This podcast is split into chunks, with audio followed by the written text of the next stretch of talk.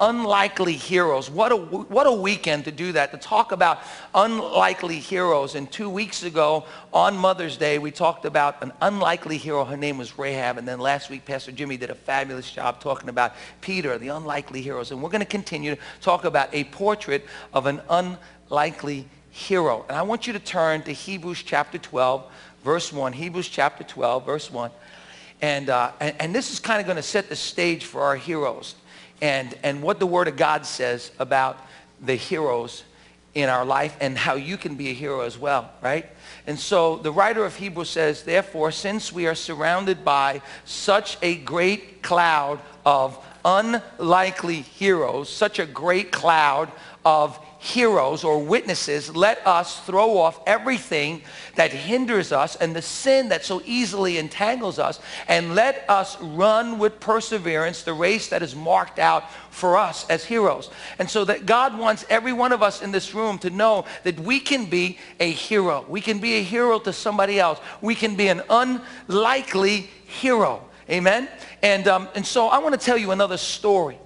This story is, is actually a real life story of a person that's been hidden from history for quite a long time, about 50 years. It's, uh, it's 1943, and in Germany, we see that Hitler has gone completely mad, and actually he's taken over most of Europe, and he's marching against so much of Europe, and now he's in Poland. His army is in Poland, and uh, they have set up what is called a ghetto, a, a ghetto, a war ghetto, a Warsaw ghetto in Poland.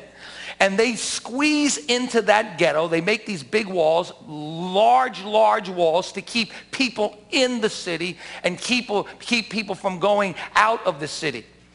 And so uh, they, they make these big walls and they assign soldiers around the wall and they protect this city from anyone trying to escape from the city. They were actually really wanting all of the Jews in that city to starve to death.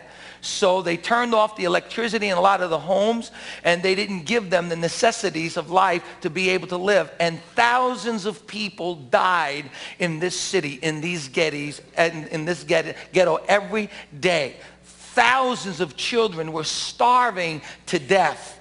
It's in this backdrop that we find this unlikely hero. In fact, the truth of the matter is, is that in life, unlikely heroes always emerge from the pack and do something that other people are afraid to do, but they're just like you and I.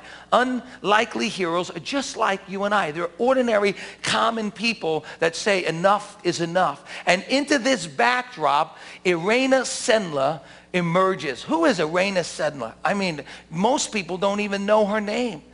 And Irena Sendler is actually a woman who is in charge of making sure that in this city that they contain tuberculosis. She works for the health department, the social service department, and, and that's really in, important for how she is used by God. And Irena Sendler decides that enough is enough. She's going to emerge out of this and that she's going to do something about this atrocity that's happening in this city. And so that the reason why she's got this in her heart is because she believes that every young person, every child, and every individual is special to God. And so because she's got influence, she can travel inside and outside of the city. And she begins to smuggle in the city medicine. She begins to smuggle into the city food so that the little children won't starve. And but she realizes that so many of them are still going to die. So she has to come up with another plan. And so Irena, what she does is she begins to smuggle these little Jewish children out of the city and hides them so that they could be protected. And then she places them with Catholic families, with Christian families, so that they'll survive because they were surely going to die. It's an incredible story about an unlikely hero. In fact, she would smuggle the little children out in burlap bags. She would smuggle the little children in body bags. She would smuggle the little children, actually, listen to me, in toolboxes, the little precious little children. She'd have toolboxes and, and she actually trained her dog to bark so loud that when uh, a soldier would come and investigate and question her, the dog would bark so loud that they couldn't hear the little baby crying picture the scene of these parents having to let go of their children, having to trust this woman. And through the years, Irena said, listen to me, saved 2,500 Jewish children. Wow! Unbelievable story that most of us have never heard before. An unlikely hero. Well, the story goes on that what she did is she actually took a jar and she put the names of all of the children. She put their given names, the new names, the Christian names, on a piece of paper and their Jewish name, and she put it in a jar and she buried the jar in the backyard of a neighbor's house. Unfortunately, Irena Sendler, she actually got caught and they beat her so bad. They tortured her and persecuted her so bad. They broke her legs and they broke her feet. And they sentenced her to die. Many of those people that were in that city were actually deported to death camps where they were, they were shot dead and put in mass graves. And so now she is deported into one of these concentration camps, these death camps, and she's about to be put to death. But the organization, that she was with actually paid off one of the prison guards. And just as she was actually being brought to be executed, she was able to escape. And after she escaped, she went back to where she lived. And she pulled out the jar. And she took the names of these kids after the war was over and she literally reunited these kids with family members. Most of the parents had been put to death, but they had distant relatives. And she re reunited each one of these kids with their relatives. What a story. An incredible story. I want to tell you one more story this morning. It's a story about two unlikely heroes in the Bible. Turn with me, if you would, to Exodus chapter 1. Exodus chapter 1. And let me give you some history behind this story as well. Joseph, because God's favor was on his life, Joseph actually rose to great prominence in Egypt. And the Bible says that Joseph was second in command to Pharaoh. Here's a Jewish young man who is second in command to Pharaoh. Pharaoh loved Joseph and his family. But the years went on over a hundred years passed, and the Bible says another king, another Pharaoh arose that could care less about Joseph, could care less about God, and could care less about the pact that the other Pharaoh made with Joseph. And he, and he started to notice that, that the population of the Jews started to grow so quickly and so rapidly that he had to do something about it. Now notice what it says. Then the king of Egypt said to the Hebrew midwives, whose names are Shiphrah and Puah, when you help the Hebrew women in childbirth and observe them on the delivery stool, if it is a boy, kill him. But if it's a girl, keep her alive. That was contraception at its worst. And the truth of the matter is that the, the king of Egypt wanted to exterminate all the boys. And so he comes up with this plan. Before he came up with this plan, he tried another contraceptive way of keeping the population down. What did he do? Well, the Bible says that he worked the Israelite men so hard. He really worked them so hard that they would be so tired that when they got home, they didn't want to make babies, but it backfired. The more that he made them work hard, the more they want to have babies.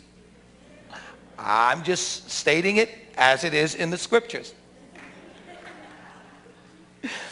And the Bible says that they were growing so fast and there were so many of them that, that Pharaoh had to come up with a plan and he had to come up with a plan to exterminate the children. And notice what these two unlikely heroes do. The Bible says that, that they feared God more than they feared man. They feared God more than they feared man. Let me tell you something. When you fear God, when you love God more than you love man, you're in, in line to be an unlikely hero. When you fear God more than you fear man, then God can really use you in a great way. When you love God more than you love man, the Bible says the fear of man is a snare. Amen. But when you love God, then you're released to do whatever God calls you to do because you're so in love with God. And so the Bible says that these women, they decided to go against the king's edict. They, they went against what he wanted. And that's a scary thing. I don't think sometimes we understand the gravity of what they were really actually doing.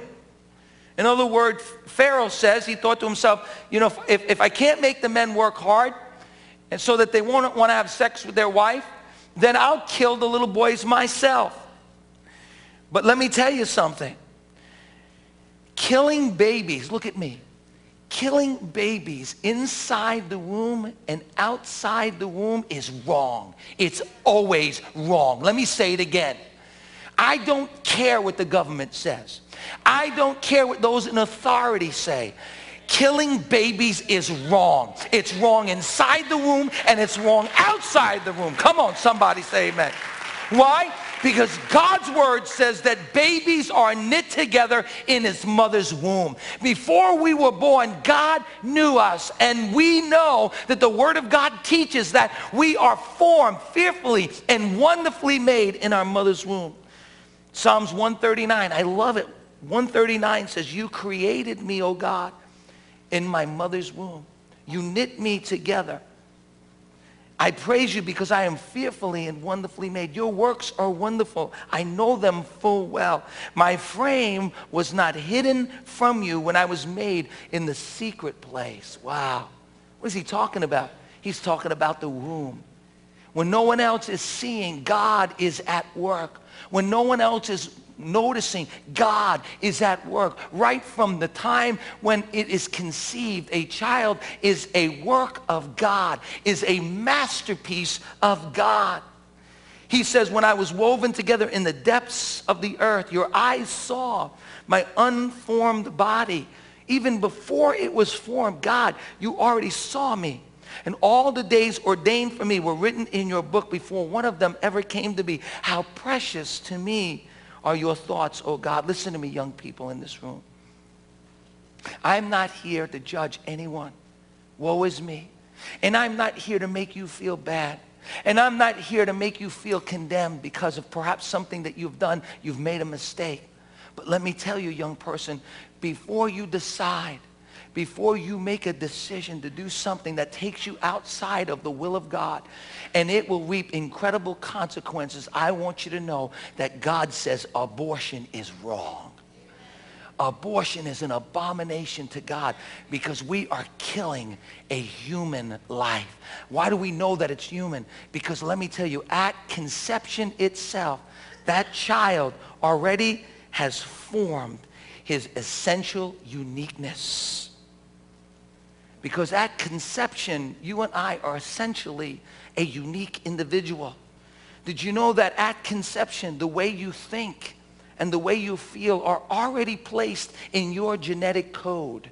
In your genetic code, in your biologic genetic code, the way you think and feel is already placed there. It's like a microchip by God that's placed there. Day one, conception takes place. 18 days later, the heart begins to beat. 21 days later, a baby begins to pump its own blood with its own heart.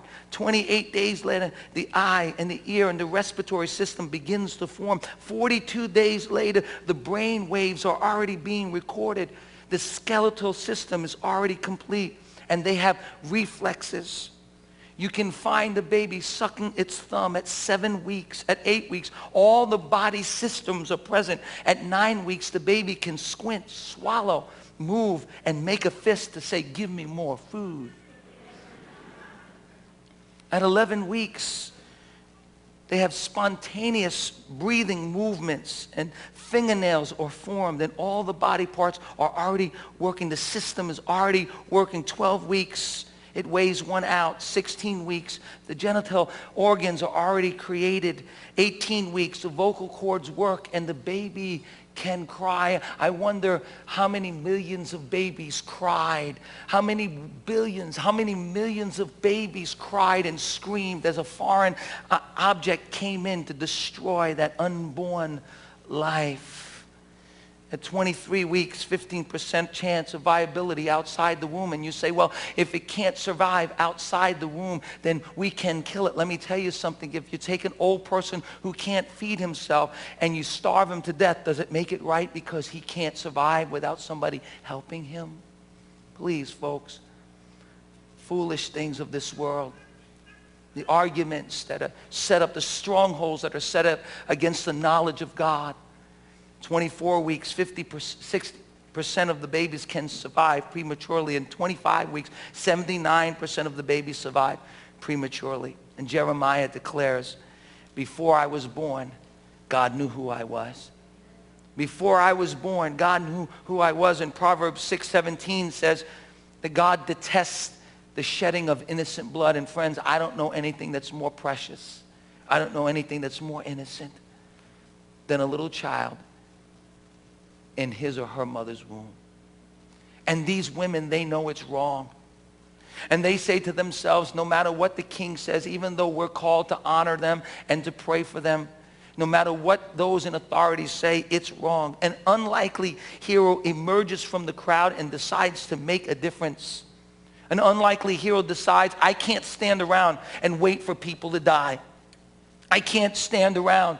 I've got to do something because it seems like everyone else is waiting for somebody else to do something. Did you ever notice we, we live in a world of people that are always waiting for someone else to step up, to step out of the crowd, to lead the way and do something. But an unlikely hero decides, I'm not going to be a part of the status quo. I'm going to emerge out of the crowd and I'm going to do something to bring change. Somebody say amen. Turn to your neighbor right now and say, you're still the funniest looking person I have ever seen in my life, and you need to lighten up right now. In fact, the truth is an unlikely hero emerges from the pack and decides to do what is right even when it costs them something. If it's wrong, it's wrong. If it's wrong, if God said it's wrong, then it's wrong. And an unlikely hero decides that there's something even more important than self-preservation. I said it a couple of weeks ago that self-preservation is one of the greatest enemies of compassion. That because we want to preserve our own reputation or even our own life, that we're filled with fear and we back off when we know that we're supposed to step up and do something to make a difference in this world. And friends, that's really scary. Because so often we're, we're swimming against the tide. So often we're going against everyone else around us. But the truth is, an unlikely hero emerges from the pack and decides to do what is right because he knows if he doesn't, people are going to die. Precious, innocent people are going to be hurt. And just like Irena Sendler these women said, this is wrong. I don't care if no one else is going to stand with me. I don't care if I stand all by myself. See, they had a choice to make. An unlikely hero always has a choice to make. Am I going to live in the status quo? Or am I going to emerge from the pack and stand even alone if I have to to make a difference in other people's lives? These midwives were called to stand before the most powerful man in the world and to defy this most powerful man, just like Rahab did, as we talked two, two weeks ago. She was, these women were actually looking at instant death if they defied the king. But Exodus chapter 1, verse 17 tells us the midwives, however, I love that. That word, however, is key. They feared God.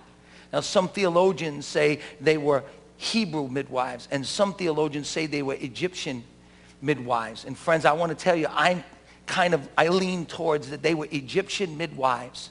And that makes it even tougher because now they had to go against their own people. But they had a fear of God. Just like the, the, the Egyptian Pharaoh had a fear of God when Joseph was there. And he blessed Joseph because he feared his God. Just like King Nebuchadnezzar came to the place in his own life where he recognized that the God who created the heavens and the earth was the God of the Jews. These these Egyptian midwives, they had a fear of God. It says, however, they feared God and did not do what the king commanded them to do. Listen to me. There comes a time, look at me in the balcony, in the cafe, live stream today. There comes a time, young person, in all of our lives when the real, when the real you will come out. It will be revealed. There comes a time in our lives when we'll all have to make a choice. And it might be a really big choice. It may mean dying for your faith. It may mean losing your job. It may mean giving up a relationship or losing a relationship. It may mean, mean that you're laughed at and ridiculed and persecuted. But every one of us in this room will have to face a decision in our life. And the fear of God will help us to make the right decision. Now, when I talk about fear, I'm not talking about they shivered in fear. I'm talking about a healthy respect a healthy love for God, and a healthy fear for God to say, you know what? I don't answer to, to the Egyptian Pharaoh. I answer to God. And killing babies is wrong. I cannot do it. You can take my life, but I will not go against the laws of God. There comes a time in all of our lives when we'll have to make a, a uh, decision. Who comes first, God or people? Moses had to make that decision when he turned away from the things that were given to him in the palace so that he would stand with God's people. The three Hebrew boys had to make a decision. I either bow before the king, Nebuchadnezzar, or I'm thrown into the fire. And they rather be thrown into the fire than to go against God and against what God wanted. There comes a time in a God-living, God-fearing, God-honoring, God-respecting person that every one of us will even have to go against those that are in authority. Now you say, well, the Bible says that we're to pray for those that are in authority. You know, Romans chapter 13 tells us that people have been put over us in authority and that, that they bear the sword as instruments of God. But when that authority goes against the law of God, then the people of God have to make a decision and a choice. And let me say to you, in all respect and dignity. Mr. President, I honor you and I pray for you. I pray for you every day. But when you go against the laws of God, I must stand on God's side. Come on, somebody. I must stand on God's side. I must say that killing unborn babies is wrong. It is always wrong redefining marriage is wrong. It will always be wrong. God's word is the last word when it comes to the definition of marriage, when it comes to the definition of what is right and what is wrong. And God's word tells us this is a family and I must stand with God. I must stand with God. I must speak the truth. I must preach the truth. I must live the truth. I must support the truth. I pray for you. I pray for all those in authority. But we must stand for the truth of God's word. Somebody say amen.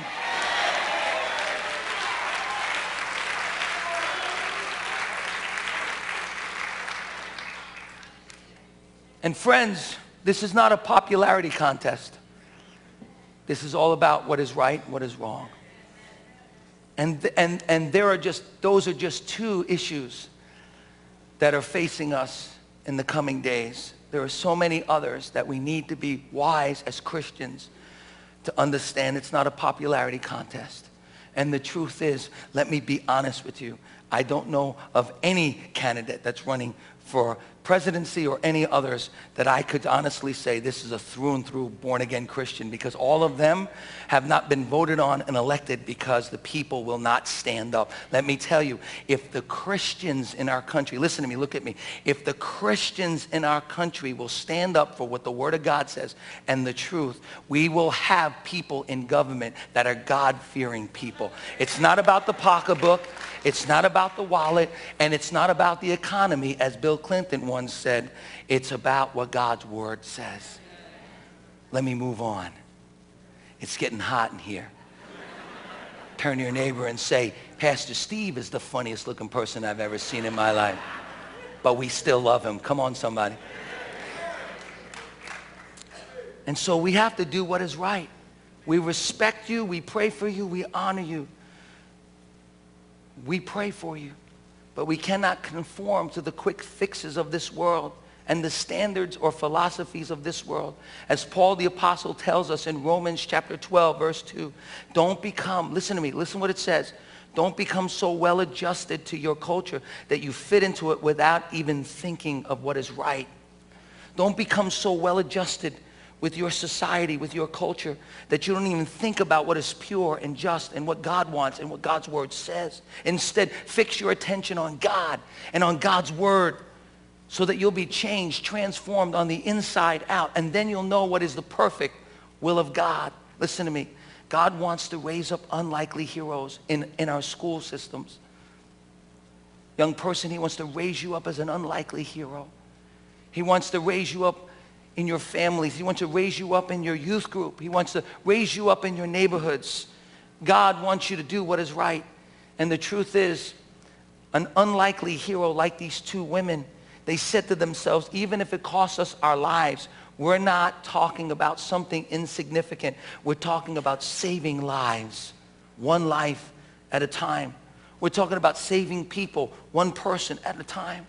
We're talking about human beings with a heart that have been created fearfully and wonderfully knit together and created by God. We're talking about children, and every child and every person is important to God. Let me say that again.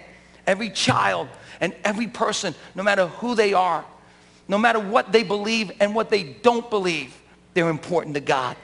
Every atheist is important to God. Every Muslim is important to God. Every Jewish person is important to God. Every homosexual is important to God. Every adulterer is important to God. Every prostitute is important to God. Every Christian is important to God. Every person on the face of this earth is important to God. And God sent his son that everyone, he wills that none should perish, that all should come to repentance no matter who they are. Everyone is important to God. Everyone deserves someone reaching out and telling them that God loves them, that Jesus died for their sins, and that Jesus wants to change them and transform their life so that they can be everything that God wants them to be. Come on, somebody help me out right now. And give the Lord a clap offering. Say, people are important to God. People are important to God. And an unlikely hero sees the worth of every individual they're not just poor little Jewish children. They're not just outcasts of society. They're going to die. And we can't say they're going to die anyway, so I don't want to get involved. Irena Sendler could see the God-inspired worth of every little boy, every little girl she helped save from, from Hitler. The two Egyptian midwives, they could see that every child Every boy, every Jewish boy, no matter where he lived, no matter who he was, was important to God.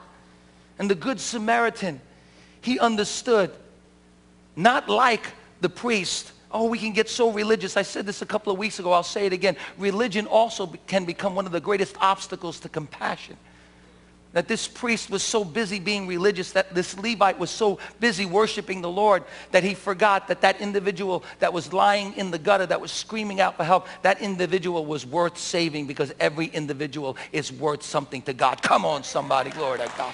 That every individual needs to be loved and taken care of. And you see, an unlikely hero doesn't care who gets the credit.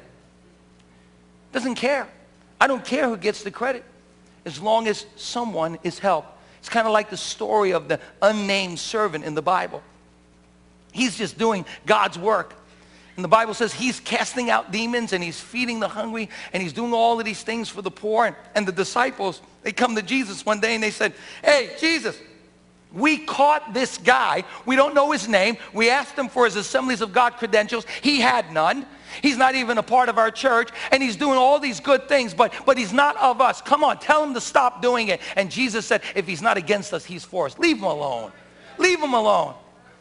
And we don't even know his name.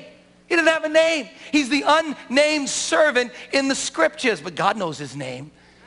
And when he died and went to heaven, God said, well done, thy good and faithful servant. You've done all of these things in secret.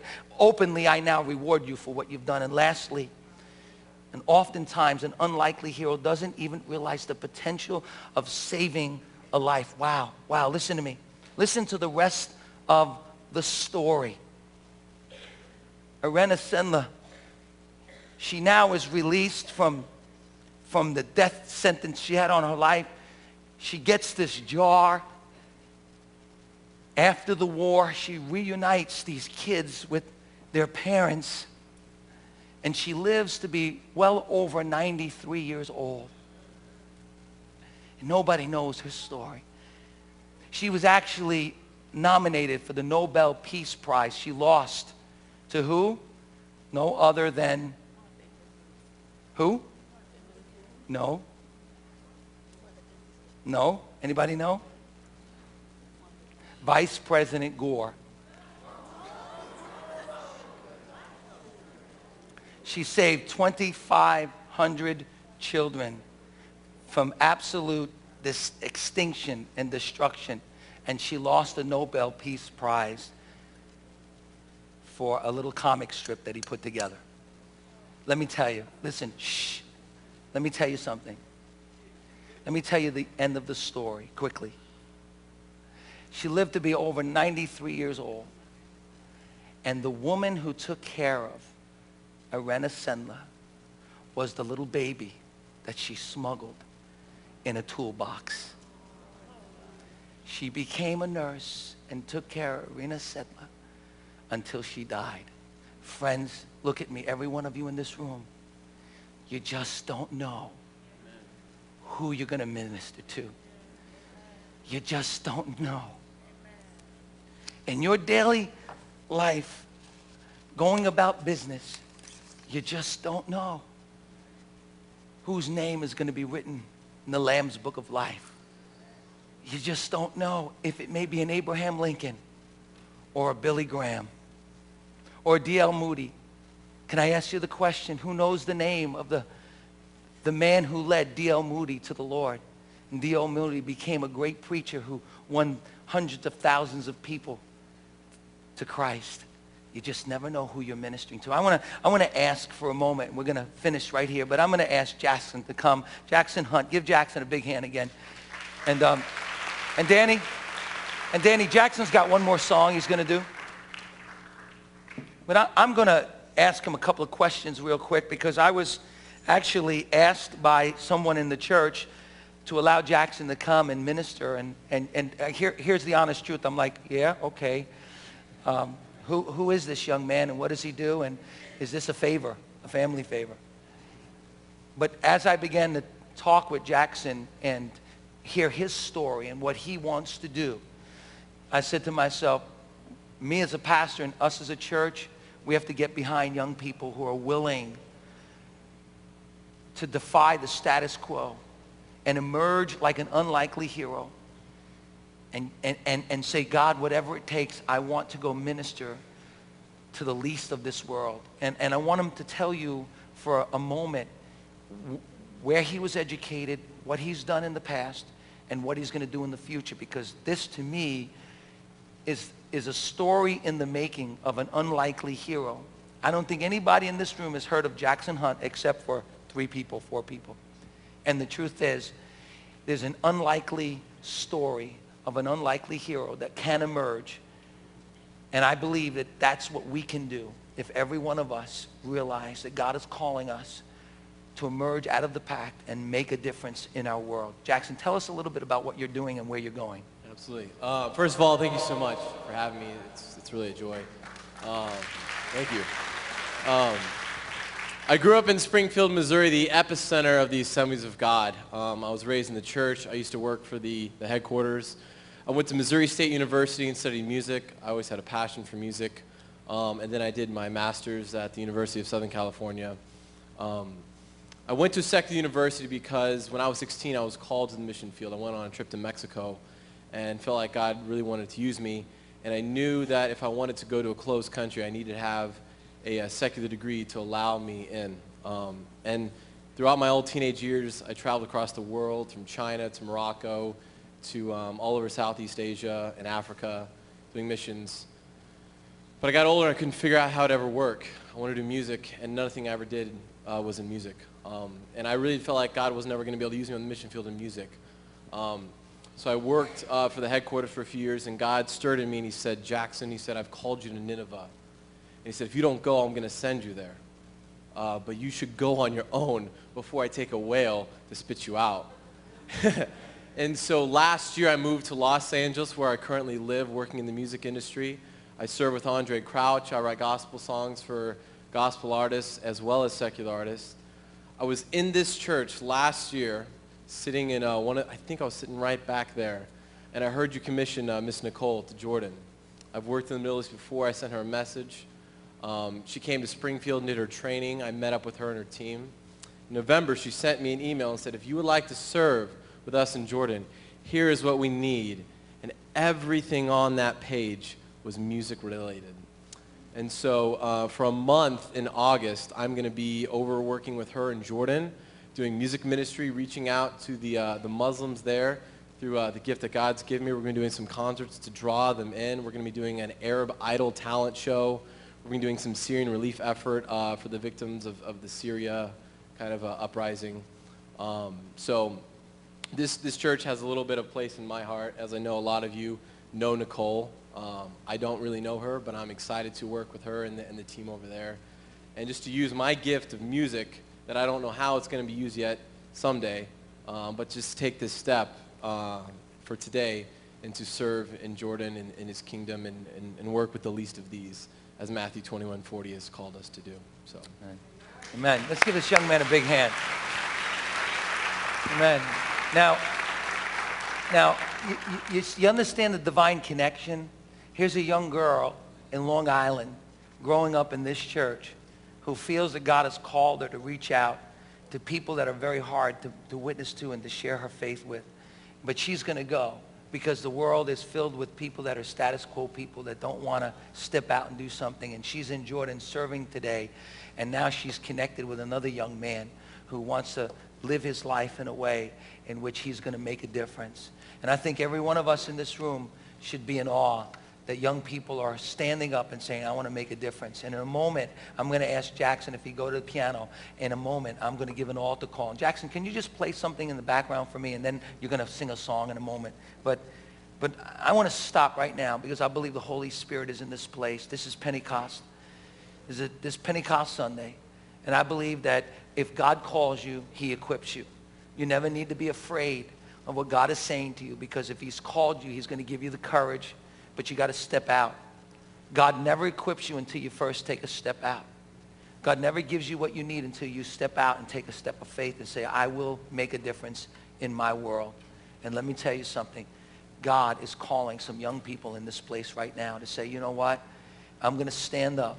No matter what's happening in my public high school, no matter how they're throwing out the Bible and, and they don't want you to talk about God, I'll smuggle in the word of God because I have the word contained in me and you can't stop me. I remember going to a public college and they used to mock me and my professor used to try to try to get me to, to, to be confused about God. And I just, I got even more disciplined in, in my studies and understand that God is real.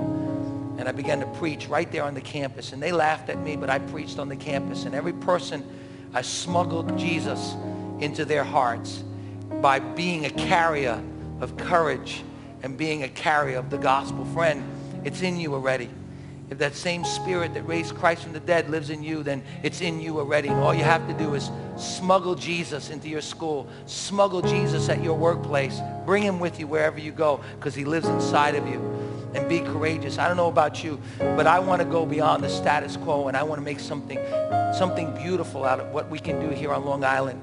In just a couple of weeks, look at me as I close, just in a couple of weeks,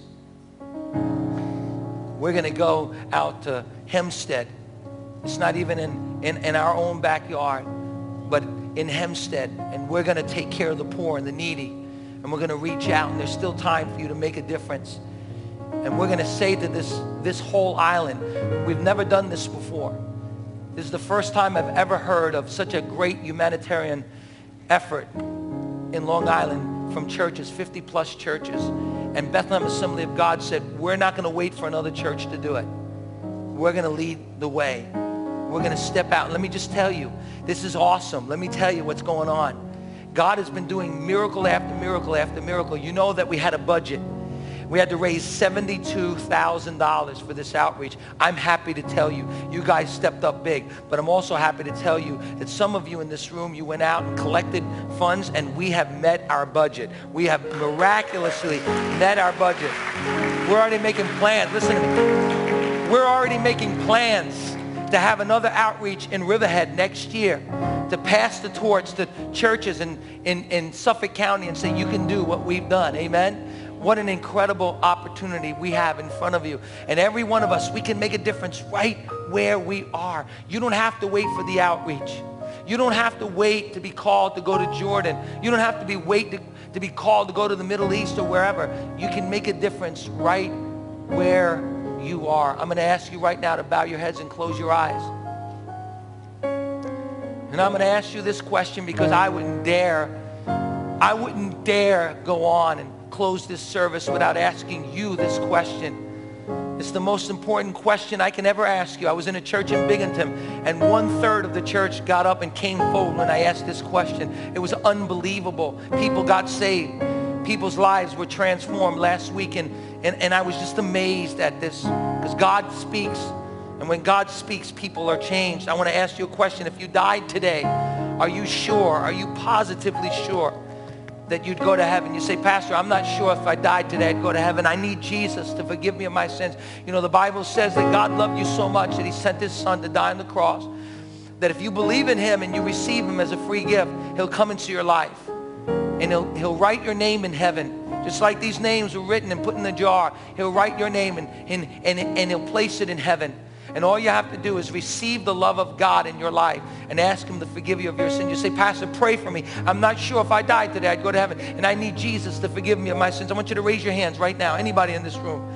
All across the balcony, the first floor, the cafe. You say, Pastor, pray for me. Anybody in this room, you say, pray for me, Pastor Steve. I'm not sure that if I die today, I'd go to heaven. I want Jesus to forgive me of my sins. Anybody in this place. God bless you for that hand. Anybody else here today? Anybody else in the balcony? You say, Pastor, pray for me.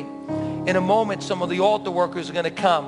And if you raised your hand, I'm going to I'm going to invite you when I invite everyone else. I'm going to invite you to go to one of the altar workers. Peter and Lou would just stand right here. Just come and stand right here. And if you raise your hand or you didn't raise your hand, you say, I want you to pray for me today that I would receive Christ as my Savior, my Lord. I want Jesus to forgive me and write my name in heaven. When I give the altar call in a moment, I want you to be the first one to come and meet one of these guys here, and they're going to pray for you and give you some information. In the first service, several people came forward. But I'm, I'm, I'm calling you out today. I'm calling you out today. And don't you, don't you sit in your seat for a moment and think, this is not for me. Because every one of us in this room, we can go to the next level. We can make a difference in our life. I'm asking God, Father, help me as a pastor. You know, it's easy, to be honest with you, the easiest thing I do, look at me for a moment, the easiest thing I do is preach to you on Sunday. The hardest thing I do every day of my life is make it a reality in my own personal life. The hardest thing I do is to live up to what I say to you because we're all human. And I'm coming home from district council. It's a, it's a, a, a, big meeting with all the pastors, and we'll let you know a little bit about what's God, what God is doing with our church and leadership. But I'm coming home on the plane, and, and I'm tired. It's a long week, man. We did business, we prayed, we sought the Lord, and, you know, and, and I'm tired. I just want to hang out. And JetBlue is dangerous because JetBlue's got that little TV right in front of you with, you know, and like you could just, you know, put the headphones on and, and, and just watch the movie, you know. But God is always placing somebody right next to me, and I'm thinking to myself, this guy is important to God. And so I began a conversation with Zim. Zim is a young man. He's in his 20s. He's from Albania and he begins to tell me his story about how, how the Muslims have come and 70% Islam today and he's Catholic, he grew up Catholic and he said something that broke my heart. It just actually, absolutely broke my heart. He said, if I was a Muslim, I'd be a Muslim. I'm a Catholic, I was born a Catholic, so I'll be a Catholic. I said, no, I said, Zim, you don't understand. You just don't understand. You could have eternal life today. God sent his son into this world to die for your sins so you can have a relationship with God. Zim, I want to pray for you. I want to continue to pray for you. And he's been on my heart for the last couple of weeks and I have his email and I'm going to correspond with him. But that's the kind of stuff God wants us to do at work, wherever we are. Make a difference. Open your mouth. Help somebody to know that they're important, they're special. Every person is special. So I'm going to ask you right now, if you're here, you're a young person, and particularly the young person, people first, and then we're going to call everyone else. But if you're a young person, say, I want to make a difference. I want to make a difference wherever I am. I want to make a difference in my world. I want you to stand up right now. I want you to stand up right now. Just stand up right now. You're a young person. Maybe there's one young person that'll stand up in this whole crowd. Well, by God, then that's courage on your part. You're a young person. I want to make a difference. I want to make a difference in my life. I want to be an unlikely hero. I want to make a difference. I want you to stand right now. I'm tired of the status quo. I'm, I'm tired of going along with the crowd. I don't care if it's in my youth group. I'm just tired. I'm tired of just being a, a, a, backslidden, lukewarm Christian. I'm tired of being afraid of what other people think. I want to make a difference in my world. I want to make a difference in the people's lives around me. I want you to stand right now and say, yes, God. I want you to use me, God. Wherever I am, God, I don't have to go around the world. I want you to use me. Anyone else, you're a young person, say, I want to make a difference in the balcony, in the cafe. I want to make a difference. We want to pray for you. In a moment, we're going to pray for you because you're courageous. But maybe you're not a young person. You think, well, you know, I'm a little older now. And, you know, I, am I'm, I'm really busy. You know, God's calling you today to make a difference. Be an unlikely hero and make a difference today. You say, you know what? I want to make a difference. I want to be filled with the Spirit. And I want God to take me to a deeper level. And I want God to use me in a broader way. I want God to use me. I want to go against the status quo. And I want to make a difference in my, my life. I want you to stand no matter who you are. No matter how old you are, no matter how young you are, I want to make a difference in my life. In my world around me, I want to make a difference. I want God to use me. I want God to use me. In a moment, God, I believe the Holy Spirit's going to begin to work in this place. It's Pentecost Sunday, and I believe we're going to come before the Lord, and God's going to speak to some of you. God's going to begin to nudge you. God's going to begin to call you. God's going to begin to show you that right where you are, Man, it might feel like a death camp. It might feel like a death sentence. But God's saying, you know what? Reach out and do something. Be, be the answer for this world. Be the toolbox. Be the toolbox for that little kid to be carried to safety whatever it is, make a difference in your life. If you're here today and you want to make a difference in this world, I want you to step out of your seat right now and I want you to come right here. We're going to consecrate ourselves before the Lord. In the balcony, don't let the balcony keep you, but step out of your seat. We're going to consecrate ourselves. Right here, God's going to speak to you. I believe somebody this morning is getting a message from the Lord. I believe that somebody in this place is going to hear, this is the location I want you to serve at. I believe somebody in this room has been praying. You've been praying, you've been asking God. You've been saying, God, where do I serve God? I want to serve God. God, I want to be used by you, God. But I'm not hearing you, God. I don't know where. God's going to speak to you this day. And he's going to let you know, this is where I want you to serve. This is what I want you to do. Even in the balcony today, don't let the balcony keep you. You want to come and say, God, I want to make a difference in my world. I want you to get out of your seat. Come on, pull up a little closer. Pull up a little closer. Say, God, I want you to use me. Come on, tighten it up, tighten it up, tighten it up, tighten it up. God, I want you to use me, God. There's still others in this place. You say, I want to be used by God. Come today. Hallelujah. Hallelujah. Thank you, Jesus.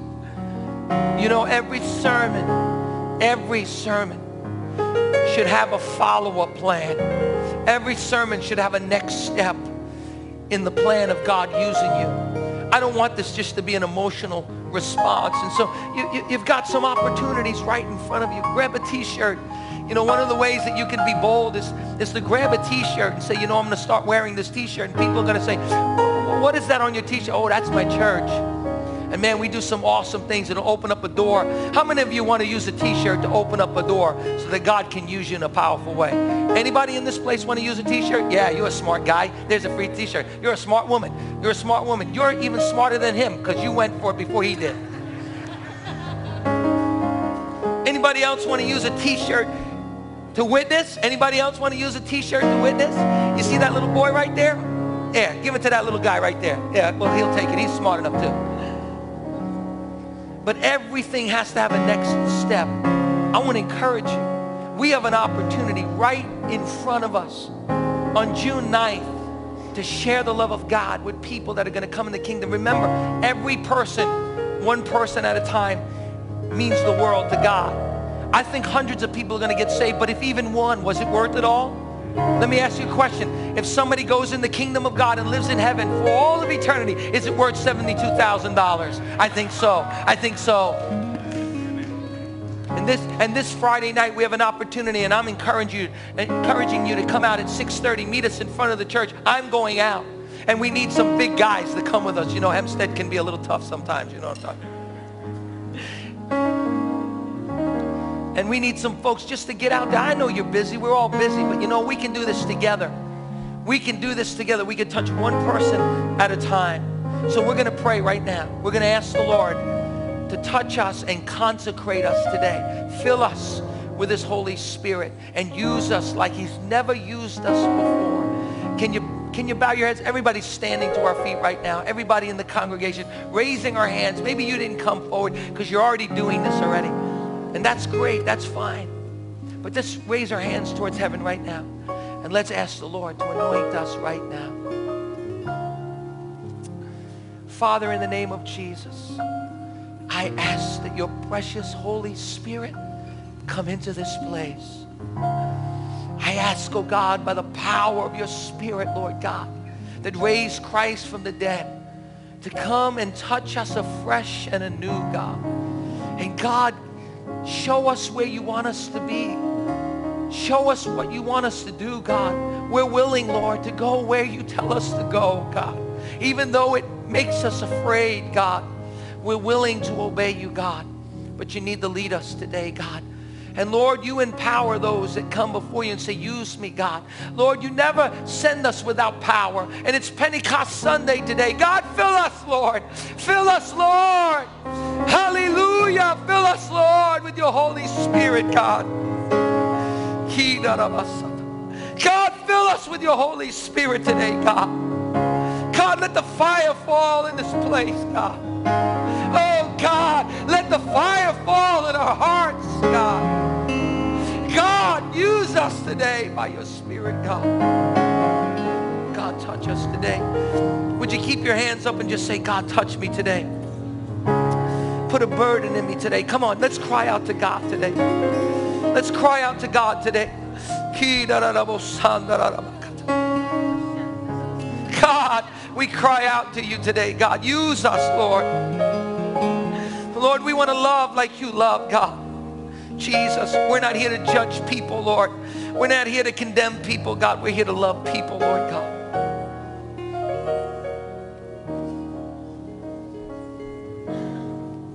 Tomorrow, tomorrow God's going to give you a divine opportunity. Tomorrow, God's going to sit you next to somebody that needs to hear. Tomorrow, God's going to put somebody in your path that needs to be loved. Evangelism isn't an event, it's a lifestyle. And tomorrow, God's going to give you a divine opportunity. And we have to seize the moment. Are you ready to pray a prayer of consecration? Say yeah. Come on, pray with me. Lord Jesus, Thank you that you're making me an unlikely hero. Help me, God, to emerge from the crowd, from the status quo, and be an unlikely hero. Lord, help me to know that you're going to go with me, that you're going to open doors, divine opportunities, and I'll walk through them, Lord. Give me courage. Give me faith to do what you want me to do. Help me to have a dignity for life.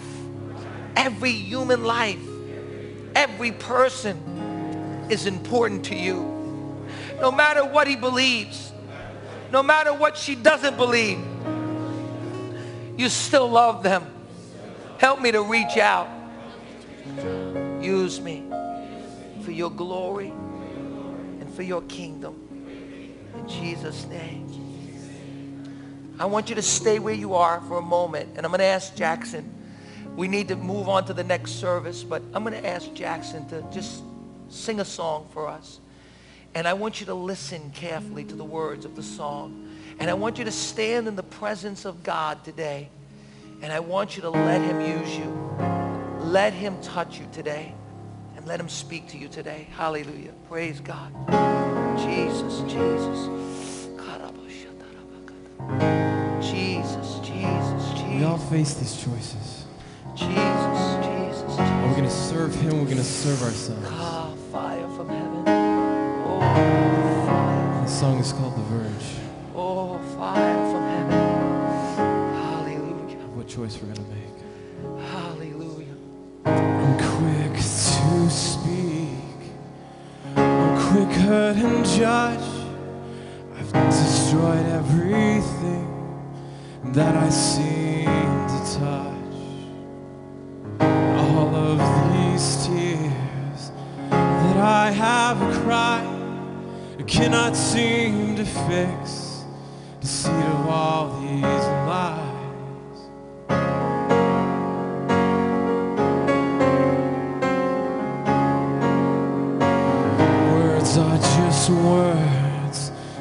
tongue it kills is our close shot to his perfect will.